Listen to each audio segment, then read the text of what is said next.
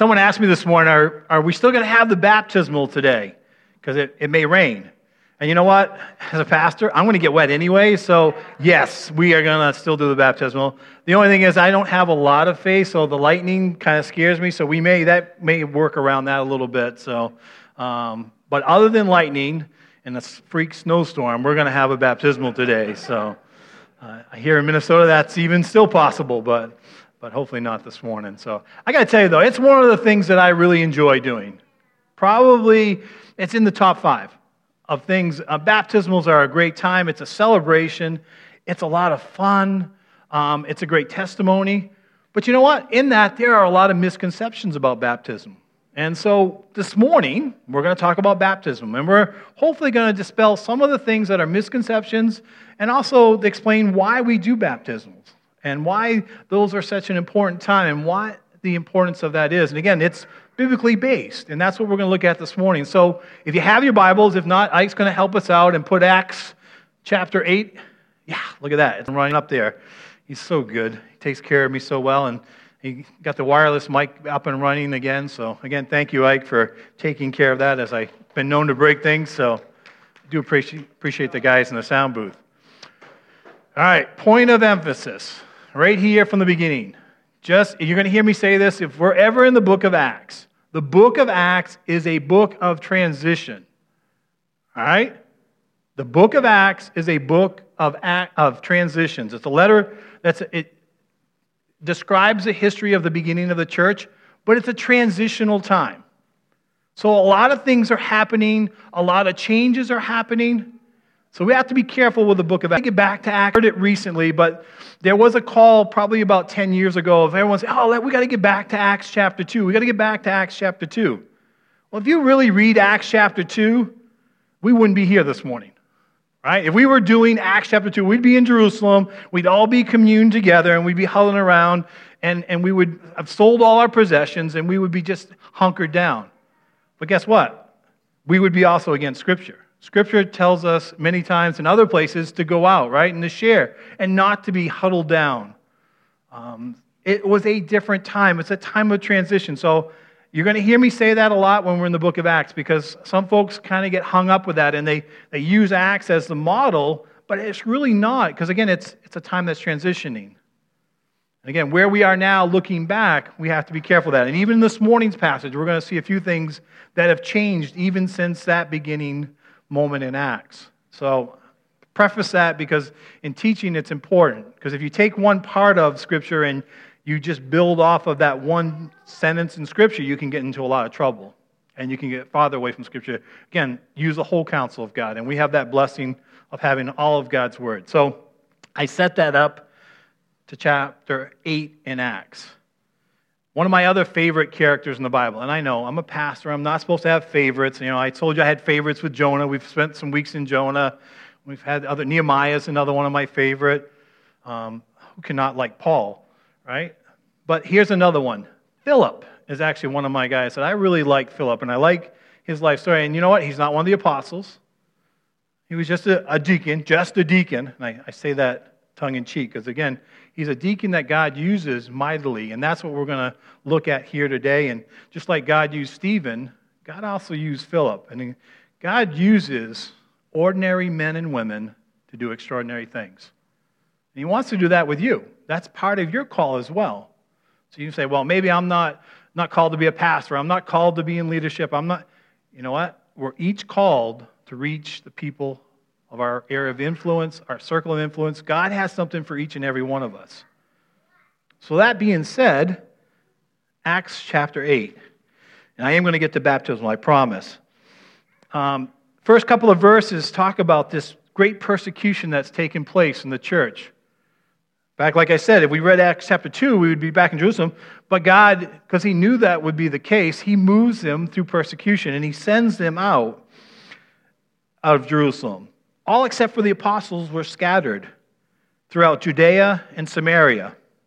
Again, you that are on the mission trip, this should ring a bell with you, right? We, we talk about that. You're going to expand out. You're, you're very well leaving this place here, this area, to go down to the cities, right? You could very well, that, you can insert Judea and Samaria in that. It's going to be out of your comfort zone, out of your culture, out of your circle. Doesn't necessarily have to be overseas always.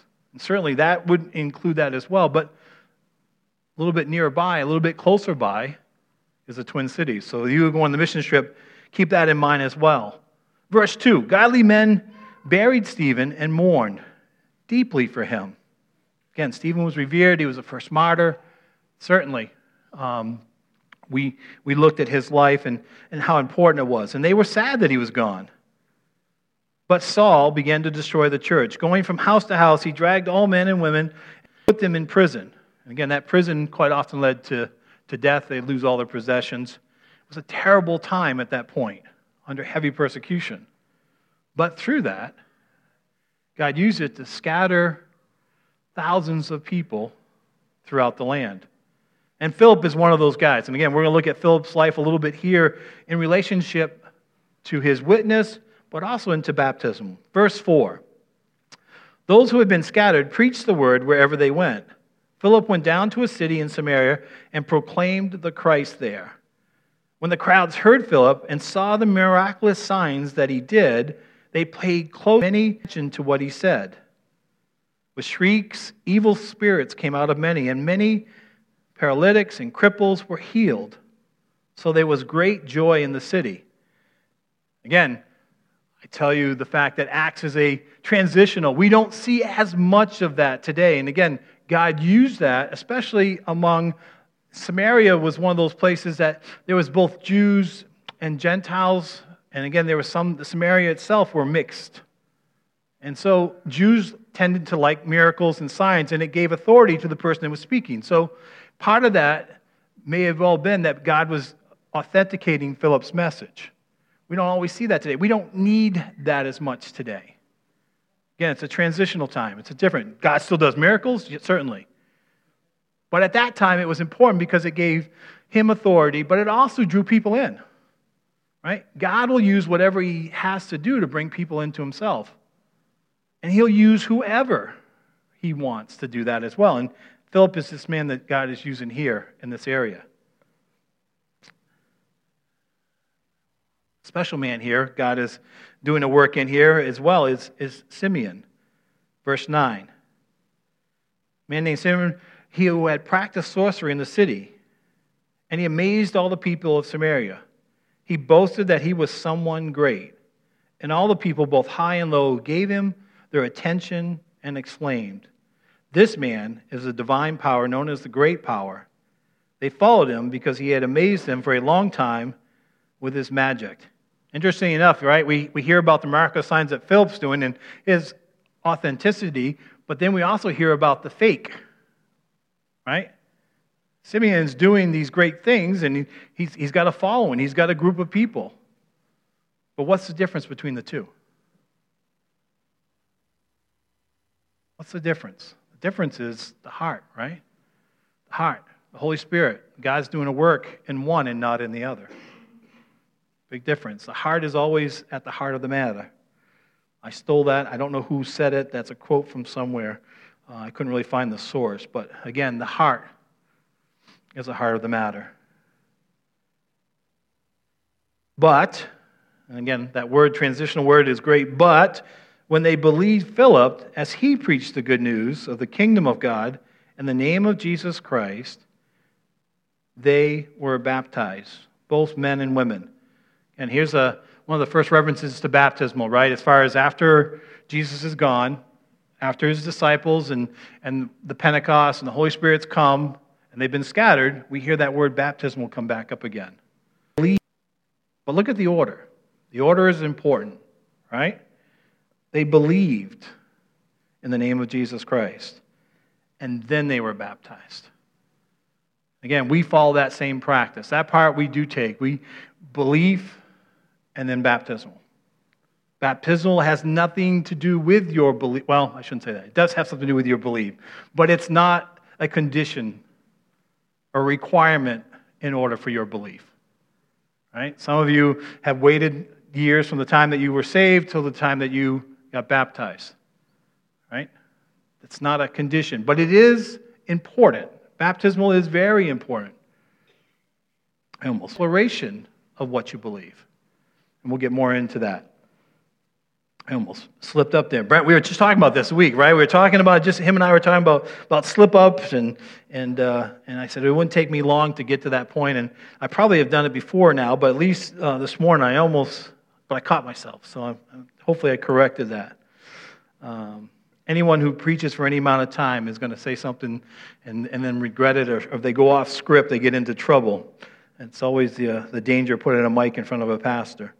Um, Simeon himself believed and he was baptized, and he followed Philip everywhere, astonished by the great signs and miracles he saw.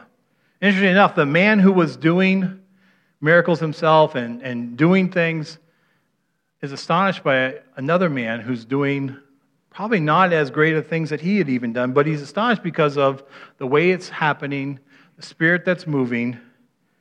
There's a curiosity, but there's also a reverence for what he's done. And, and Simeon himself is wrestling with his position here and what he's seeing. We're going to see that a little bit more here in the next verses. Verse 14.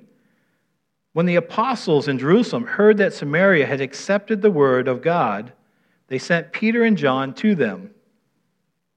Right? Good things are happening. You know, word gets back. Good news travels fast sometimes. And again, Samaria was a pretty good days, couple days walk from Jerusalem. So it wasn't like a, a quick, yeah, hey, just go next door. It was a, a little bit of a journey to go there. But they hear good things are going on. They want to go and see for themselves. They probably want to confirm it, right? So Peter and John head down to Samaria. Um, yes. When the apostles heard, they, Peter and John sent them down. Then they arrived. They prayed for them that they might receive the Holy Spirit because the Holy Spirit had not yet come upon them. They had simply been baptized into the name of the Lord Jesus. Then Peter and John placed their hands on them and they received the Holy Spirit. Again, this is one of those areas where I say that Acts is important to, to bear in mind that it's a time of transition because we, part of the Christian Missionary Alliance and upon God's Word, and, and many today believe that when you get saved, you receive the Holy Spirit. It's not a matter of when you get baptized. It's not a matter when the apostles lay hands on you, which would be pretty impossible because the apostles aren't even here now, right? So that part of it has, has changed. But again, in this time, the apostles come and they lay hands and they receive the Holy Spirit. But again, it's still not tied to their baptism, right? Baptism is separate, it's, it's a separate act after belief. Again, making that point very clearly. So, again, that's one of those transition things that have changed. But now, the Holy Spirit is at work. The Holy Spirit's at work in these believers, and we still have Simeon here, and we see a problem that he has. When Simeon saw that the Holy Spirit was given at the laying on of the apostles' hands, he offered them money and said, Give me also this ability, so that everyone on whom I lay my hands on will receive the Holy Spirit. He's trying to buy his way in. And you can't do that. You cannot buy your way in. You can't work your way in. You can't do enough. Right? You have to accept the free gift. It's an important part. We don't work for our salvation.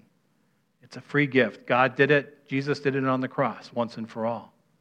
So we believe that and, and we hold true to that. That's an important key. Again, it's a hard issue at this point. And again, because of the danger of that going on in the early church here, Peter rebukes him pretty harshly. He says, May your money perish with you because you thought you could buy the gift of God.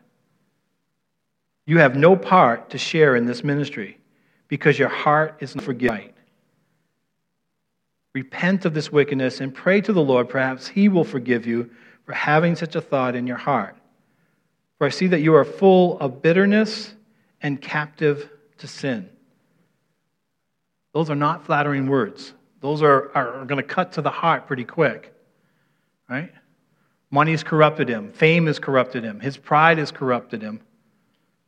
And again, at this point, because the church is young, they need to kind of protect it a little bit. And so Peter is, is protecting it. He's protecting these believers, these new believers in Samaria, by saying, You can't have any part of this ministry. You're going to cause problems in this vein.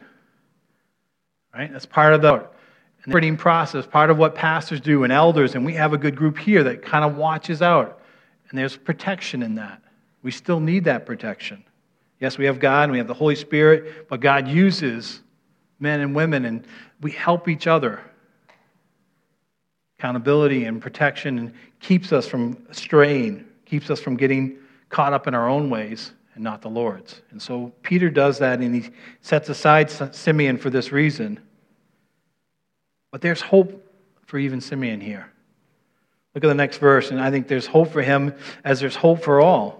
Pray to the Lord for me, so that nothing you have said may happen to me.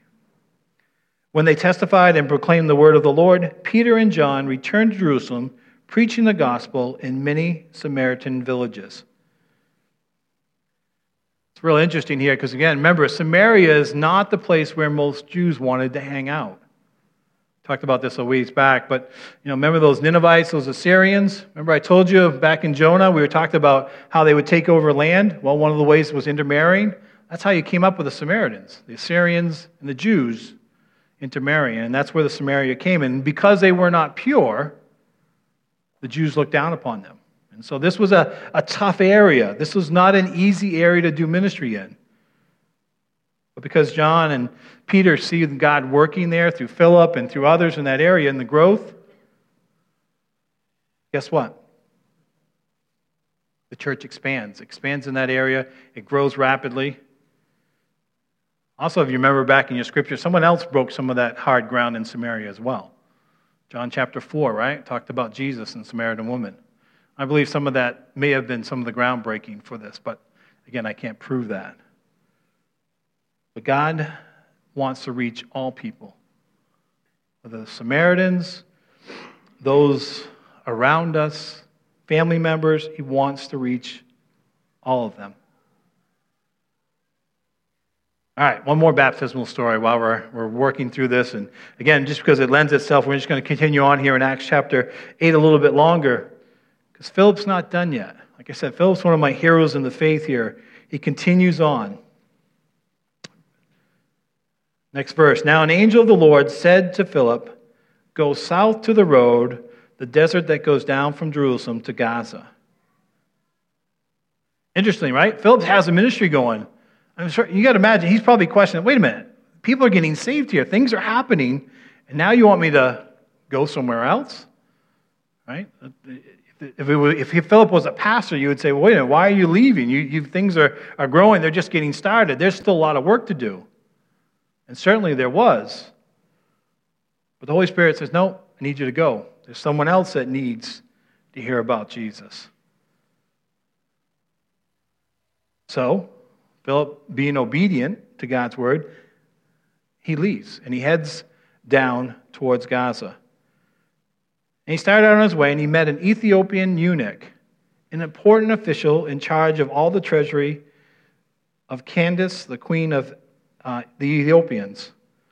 The man had gone to Jerusalem to worship, and on his way home was sitting in his chair reading the book of Isaiah the prophet. The Spirit of God told Philip, Go to that chariot, this man near it. It's an interesting story in many ways because why in the world does this man who has no belief, who's not even a Jew, is reading about Isaiah? You ever think about that when you've read this story? I mean, I'm sure many have heard this before, but it's interesting that, that he's actually studying this. Something's drawn him, obviously, the Holy Spirit, to be reading this. And of all passages, he picks Isaiah, and he's reading through it. In fact, he, he he's reading Isaiah chapter 53. We're going to see that in a little bit.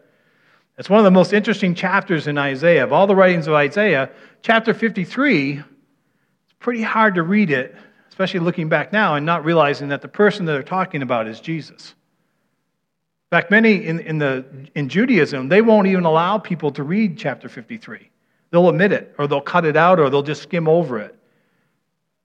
Because it clearly states that the Messiah was Jesus Christ. So, again, some homework, because I know some of you like some homework this week. If you haven't read it in a while, go back and read Isaiah 53. And look at it with the lens of who is Isaiah talking about in chapter 53? Isaiah 53. But this Ethiopian is reading it, but he doesn't understand. Has anyone else ever had that? Read a passage of Scripture and not understand it? Even after I go through that exercise almost weekly. Yeah, there's a lot of passages, and, and you know what? Even after studying, sometimes I still don't understand exactly, and I still need help, or I need someone's help from someone who's wiser or someone that's been through it to help guide me through it. Yes, your pastor uses commentaries and great men of the past to, to help him as he prepares and studies. He needs that. Um, many of you know me, I don't have all the answers by any means. So. so Philip runs up to the chariot and he heard the man reading Isaiah from the prophet, and he says, Do you understand what you are reading? And the Ethiopian says, How can I? Unless someone explains it to me. So he invited Philip to come up and sit with him. It's interesting. That doesn't happen as much anymore, right? People don't walk into your office, and you know, I've sat in churches, and, and, and as I meet with people, they'll say, Hey, hey, I, I'm, I'm reading this, but I don't understand it. Can you help me with this? Right? I think we, we've kind of, because we have the internet and because we can look things up, we tend to do a lot more on our own. But what a great opportunity, right? If someone comes up to you and says, hey, can you help me with this passage? Can you help me with this scripture? Or, I don't understand this point. Talk about an open door. What, a, what an opportunity Philip is given here. This man really wants to know what, what it is that he's reading. Like I said, Isaiah 53, look at this passage. He, he quotes it here. He says, He was led like a sheep to the slaughter, and a lamb before the shearer. He is silent. He did not open his mouth. In his humiliation, he was depraved of justice. Who can speak of his descendants? For his life was taken from the earth. And that's just a small portion. That's only a couple verses of 53. But if you continue to read on, it talks much more about Jesus. And you, it's hard not to mistake who Isaiah was talking about. Again, God was already predicting that Jesus was coming. Talks about him taking on our sins, talks about his, his burial and his resurrection. Verse 34. The eunuch asked Philip, Tell me, please, who is the prophet talking about, himself or someone else? Then Philip began with that very passage of Scripture, and he told him the good news about Jesus. Told you that Philip's one of my heroes. Here's one of the things that I take away from Philip. He uses what's before him. This man is studying the scripture. He's using the passage. He didn't say, oh, wait a minute. No, there's some, some other passages I want to use, or hey, let's go back over here and, and use this method, right? I don't mind people using methods and sharing the gospel. I really don't. On the Romans road, there's been many through the years, different passages and, and ways to do it, step by step. But you know what? Not everyone comes to Jesus that way. People come to Christ in different ways. And if God's using you, use what's before you. Again, if it's a passage in, in Isaiah, then you use the passage in Isaiah. If it's because they have a question, use it. If it's because they've just suffered a loss, use that. Use what God is using already in their, that person's life. Meet them where they're at, and then walk them through it. Like I said, Philip's one of those that's my hero because he just uses what's in front of him. Not everyone comes to Jesus the same way. Everyone has a testimony, everyone has an experience, everyone comes a different way. We get to the same point, but we come in different ways, different means. That's why I love hearing testimonies because guess what? They're all different. There's no such thing as a boring testimony in my book, anyways. I love hearing how people come to Jesus. So Philip explains, he uses this passage. And Again, as they're talking and they're traveling along the road, obviously something changes, and he believes, and he comes to some water, and the eunuch says, Look, here is water. Why shouldn't I be baptized? And he gave the orders to stop the chariots, and both Philip and the eunuch went down into the water, and Philip baptized him. Again, belief and then baptismal. Another thing here at Cornerstone, I mean, Cornerstone, oh man, I was really, I went, I went back in time. Brent, you set me up this week. I, am going to blame you. No. At Point Way. at Point Way, we did at Cornerstone as well. We believe in baptism by immersion. And so we do that. Um, the Jews believe that as well. The early church practiced that. So, baptizing by immersion um, is how we practice it as well. And again, Scripture indicates that, that that was the, the, the, the way or the preferred method. Again, there has been, I've done actually baptisms where we weren't able to do that for medical reasons. And again, it's more of a heart issue. And so I'm not going to get hung up on that, but we do do it here whenever possible. We're going to do immersion here at Point Way and at Cornerstone, we did it. So, man, it's a tough morning, tough crowd. I'm getting there. Uh, just remember, it's only been four months. I'm still working. It's four months. I'm, I'm getting there. I'm still, I'm still in transition, I guess. I thought I was here, but. So they go down to the water, and Philip baptizes him. He comes up out of the water, and the Spirit of the Lord suddenly takes Philip away. And the did not see him ever again, but he went on his way, rejoicing. Philip, however, appeared in Aeneas and traveled about, preaching the gospel to all the towns until he reached Caesarea. So again, Philip is being used here. And again, he had a mission for a short time. This eunuch needed to know the scriptures. God used Philip in his life momentarily. He believes, he gets baptized.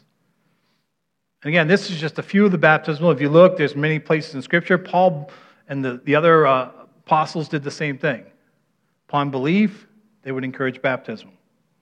And so that's what we like to do. One of the things about baptism is that it is, and, and again, we've said that it's not, it's not salvation, it's not, um, it is a, re, a command in the Bible to do, but it's also a, an opportunity. I, I like to use these passages, it's an opportunity to share what God's done in your life. And again, it's a public display. Right? I know certainly I could take each individual. There's seven folks that want to get baptized today, and we could go and just do it privately. But and again, you would still be baptized.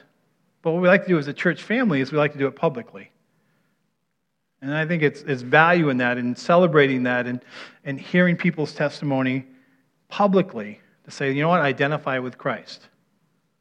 And we also do it in a way that, that, that, that shows the identification as in that what Christ did, right? By burial above the water, death, and then rise back up again. And that's the symbolism behind it. And again, we celebrate that fact that Jesus not only died on the cross for our sins and he was buried, but that he rose again. We serve a living God.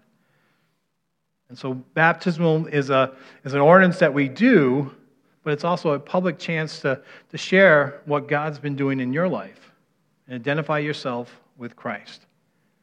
So I know it's a lot of teaching on it this morning, but again, I wanted to make that, that clear because here, one of the things we don't get the opportunity to do is to, to do a baptismal class. You know, and we, we don't have that opportunity. So kind of you're getting the, the, the baptismal class uh, as a whole this morning. So it's a little bit more teaching than I would normally do and, and a little less preaching. But hopefully it struck a chord with you. Maybe you remember your baptismal. Maybe you remember when you were baptized. One of the other things that I like to do is I like to include other people, and I have folks that are going to be helping me this morning. I mean, this morning, this afternoon, uh, during the baptismal, right? Dads and moms, and sometimes leaders if they don't have them, that to help to share in that blessing. It's an honor to do a baptism with somebody, and it's an honor to be able to help and assist with that. And again, I don't want to hold that all for myself because, again, it's not me, and it's not about me. It's about the person that's being baptized today and what their declaration is. Hopefully that's helped you a little bit. Hopefully that's cleared up a few things. If you do have more questions, please see me throughout the week. I'd be happy to answer those or after church today. But I wanted to make some, some clear, things clear about baptism and what it is and what it isn't. And so be praying for the folks today that are getting baptized, because again, it's an important moment in their lives. It's a declaration. It's one of those spiritual markers in their lives that, you know, they do once. They do that once to signify what God's done in their lives. And so let's rejoice this morning with that and this afternoon as we go out to the lake. Bow with me, please.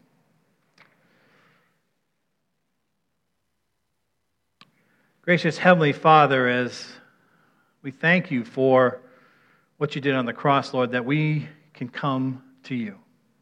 Lord, we're thankful for the work of the Holy Spirit that draws us unto you, and Lord, that Holy Spirit that does that work in and through us. Lord, may we also be reminded that there are many folks around us who do not know you. And Lord, that we need to be praying and looking for those opportunities. Lord, I thank you for the seven that have made the commitment and the step forward in obedience to, to get baptized today. Lord, may you solidify what they believe in, and Lord, may you just use that today to testify to family and friends and our church family here.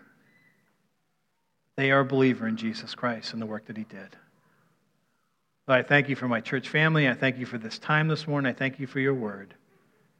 Lord, may you continue to be with us throughout the rest of this day. I ask this in Jesus' name. Amen.